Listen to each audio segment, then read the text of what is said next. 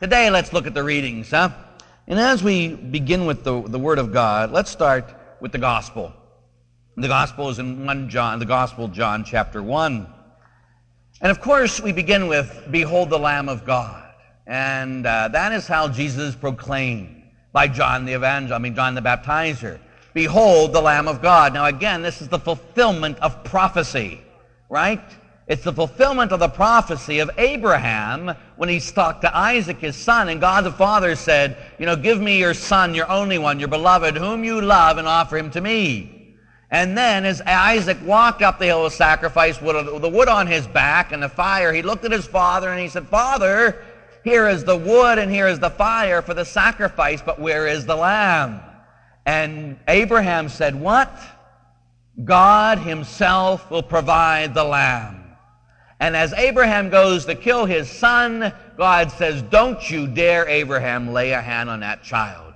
And then spiritually, he says, Abraham, you don't have to give up your son for me. I'll give up my son for you.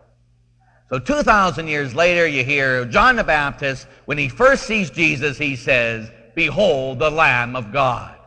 Get it? God himself provided the Lamb. That he would give up his life for us.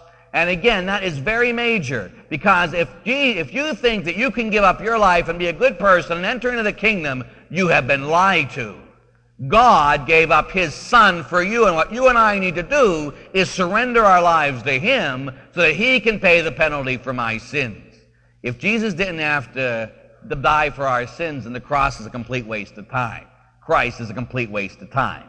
He came to die for us. That's what we believe and we got to surrender it to him. Now, it's quite interesting. When he goes and says that, a couple people follow after him, right? And as they go to follow him, they ask him, uh, Jesus looks at them and says, What are you looking for, right? In 1 John, uh, we go down to uh, uh, da, da, da, chapter, verse uh, 38. When Jesus turned around and noticed them following him, he asked them, What are you looking for? They said, Where do you stay? Verse 39. Get this. Come and see.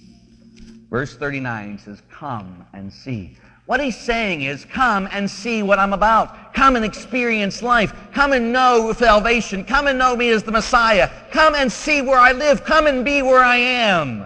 And Jesus looks at each of us today and he says, We come and say, Lord, he says, What are you looking for? And you're saying, I want life, I want healing, I want joy, I want peace. And he says, Then come and see where I live. Come and be in my presence. Come and experience everlasting life. It's interesting because John does this on purpose, right? Here, John, uh, uh, Jesus uh, says to the people, Come and see where life is. Later on, when his friend Lazarus dies, Jesus looks at him and says, or to Mary Magdalene, I mean to Mary, Martha and Mary, Where have you laid him and what do they say? Come and see. Jesus, come and experience our life. This is what it means to be human death. So Jesus invites us to life, but we invite him to death because he has to die for our sins. He experiences all things for us.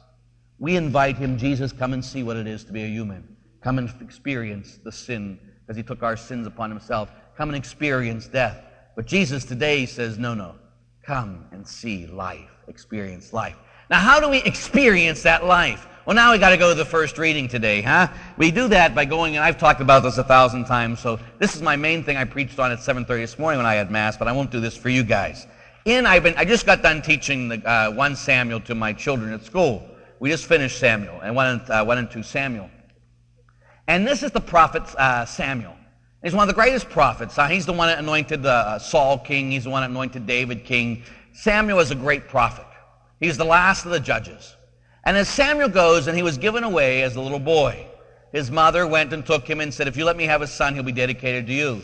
So he was taken and dedicated as a child and given away or as soon as he was weaned to Eli, the high priest. And so he lived in the temple. As he lived in the temple, he was asleep. Now notice, prayer is where we come to find God. If you want to come and see Jesus, you got to go and enter into prayer. And so notice, so first thing we got to do is make time available. He was sleeping in the temple. He was sleeping in the church, okay? He made time available for God. Then God always makes the first move in prayer. And he did. He whispered the name Samuel, Samuel. When you and I enter into prayer, we got to wait and listen for our name. He'll call you by name. That's what happens. Prayer is about Him. It's not about us. It's when I come to know Him better. He doesn't have to come to know me any better. He knows all about me, right? You know, and it ain't just going and saying your prayers at night. And again, I've talked about that a thousand times. I don't want to waste my time doing that again with you. But prayer is not doing prayers. Prayers is listening to God, being in a relationship with Christ. Now, as this happens, he hears it, Samuel, Samuel. He thinks someone else is talking to him. It's very clear. He goes up to Eli three times, and Eli finally gets the message and knows it's of God. So he says, okay, next time he says this, it's God calling you, say, Speak, Lord, your servant is listening. You should underline that. I said, gentlemen, you better have that underlined in your Bible because until you get that, you'll never know Christ. Until you get that, you'll never know Christ. You and I, when we come before Almighty God, have to do the same thing. When you enter into prayer, when you come into the presence of God, when you're going to touch the throne of God, you and I need to do the same thing. Speak, Lord, you are God, you are servant, I am a slave, you're a slave. I'm listening. And then you shut up. That is prayer. That is really, I should say, the beginning of prayer. Until you do that, you're not going to really enter into a relationship. Until you get what is important. Speak, God's going to talk. That means you got to believe He's alive and He can say something. Lord, He's in charge. Your servant, I'm a slave. I am here only to do your will. And I'm going to listen now to what you have to say to me. Altogether different way of prayer now, isn't it? And most of you have done that. I've talked about it a thousand times, but I just want to, to put that very succinct about what it's about. Now, the first thing when it comes to see life with Jesus, when he invites us to come and see, we have to enter into prayer today. The second part we have to listen out is to the second reading. And again, your translation or what you heard today is really bad. I don't like it at all. I never have. I don't like the new translation. But what are you going to do? And it's from 1 Corinthians, and uh, it starts, right, later on it starts at 17. But I want to go back to verse, six, uh, verse 9, chapter 6, verse 9. And here he begins, Can you not realize that the unholy will not fall heir to the kingdom of God? Now he says, So the unholy are not going to heaven. Let's be clear here. This is God's word. Do not deceive yourself. No fornicator. See, this, the, this translation says immoral person. Well, what's an immoral person? I don't know. Fornicator is better. Fornicator is sex outside of marriage. Very clear, very concrete. You know what it is. No one who has sex outside of marriage, no adulterer, no idolater. Idolater is putting things before God. Adultery is having sex with someone other than your spouse. No sodomite, no thief, no miser, no drunkard, no slanderers, gossipers, no robbers, stealers will inherit God's kingdom. That's the word of the Lord. So no matter what, you know, when people sit there and like my kids at prep say, Oh, Father, I'm a good person. I said, Are you? Did you go to Mass on Sunday? No. I said, Well, you're in mortal sin. Did you have sex with your girlfriend? Yes. Well, then you're in mortal sin. Did you sit there and get drunk this past weekend? Yes. Well, you're in mortal sin. It says the Bible, the Word of God says you won't go to heaven, son. Father, that's what God's Word says. You want to experience life, then live the life of Christ. Don't live the life of the flesh. This is the life of the flesh. So if you're sitting there going, Oh dear, here we go. He's going to preach about that again. I think there's been fornicators in this place. There's been adulterers in this place. There's been drunk in this place. There have been uh, idol worshippers in this very room right now today. All of us. And one of those things, I bet you can fall into that. And if you sit there and say, I can't fall into any of those, Father, well, you just fell into pride, which is the worst of all the sins. So there. Now, and such were some of you. And then it says, but, and this is the biggest but in the Bible, but you have been washed, consecrated, justified in the name of the Lord Jesus Christ and the Spirit of God. So you might have sat there and said, Yes, I've done those things. I mean, I can't go to heaven. No! You have the Lamb of God who took away your sins, but what must you do? Not only must you be a person of prayer, but you must surrender yourself totally to His Lordship. You must allow Jesus Christ to take His blood, which was spilled at Calvary, and pour it over your life completely because it says you have been washed, consecrated, and justified. So if you've done those things, you got to now let Him come and cleanse you And the only way He's going to cleanse you is when you repent of those. Saying, Yes, Lord, I've done this, but I want to change. I want you to be in charge of my life. And that's before we heard the second reading. Now let's go on a little bit to the second reading. And then he goes on, he deals with these people and says, Everything is lawful for me. You know, next verse 12. Everything is lawful for me, but that does not mean everything is good for me. You got it. Not everything brings you life. Everything is lawful for me, but I will not let myself be enslaved by anything. Now, all those things we talked about, it, they all make us slaves, don't they? You know, I love the kids when uh, they'll sit there and talk about they're having sex with their girlfriend. I'll say, stop. And they try. But they can't, a lot of them. They struggle. They've become a slave to it. And then they're trying to stop because they're trying to stop how? Under their own power. Can anybody stop sinning under their own power? No, that's the problem. That's why some of us are still slaves, because we're trying to do things by our power. I'm going to stop.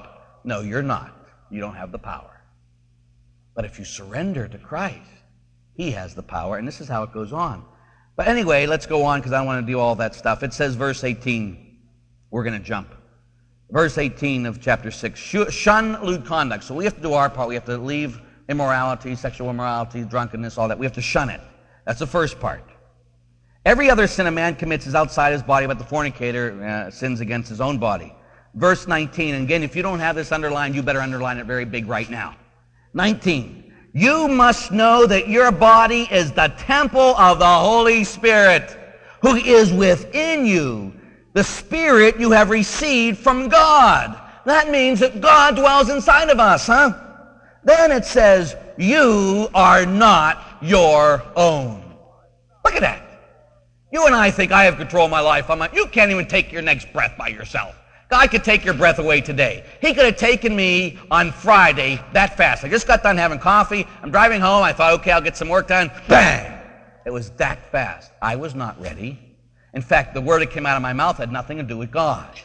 You know, it wasn't a good thing.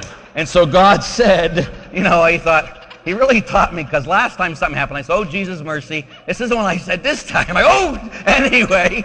But I run, run, run, run, run. But God could have taken me then. Is my life totally His? Is He all I desire? Huh? It can happen that fast. Is Jesus totally in charge of my life? I had to do some thanking and then, Lord, you know, take over. What a jerk I am.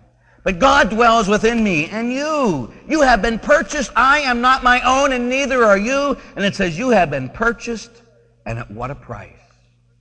And what was the price Christ used to purchase you and me? His blood spilled at Calvary. You have been purchased, and at what a price. And then now it says, You want life? Come and see what life is. He says that last line, which must be the way we're living our lives every day. So glorify God in your body. The, my body is the place where I am called to give glory to God. The way I live my life. This shows that I have surrendered my life to Christ. I'm a person of prayer, and I show that because in my daily life, in this body of mine, not in some new age garbage in the next life where I'm in my spirit, you know, or I left my body. Well, that's sorry. That's where you're going to have to be forever. We're going to get our bodies back. This being, this place, fat, whatever it may be, is the place where God and you, we're called to glorify God in our body, the way we live. A lot of times we glorify the devil, especially young people. We're called to glorify God in our body. So today, Jesus invites us to true life, not slavery, freedom in life. And he does this by inviting us to come to be where he's at. And the way we come to be where he's at is we become people of prayer. And the second way we do that is we surrender ourselves fully to Him that He may live within us. His Spirit may live within us and He may show us the way to live our lives and glorify Him in our bodies. You got it? Get it? Good. Good. Major. Good. Good. Someone took me off over here. I don't know what it was. It took me off. May each of you know God's love today and forever. Amen.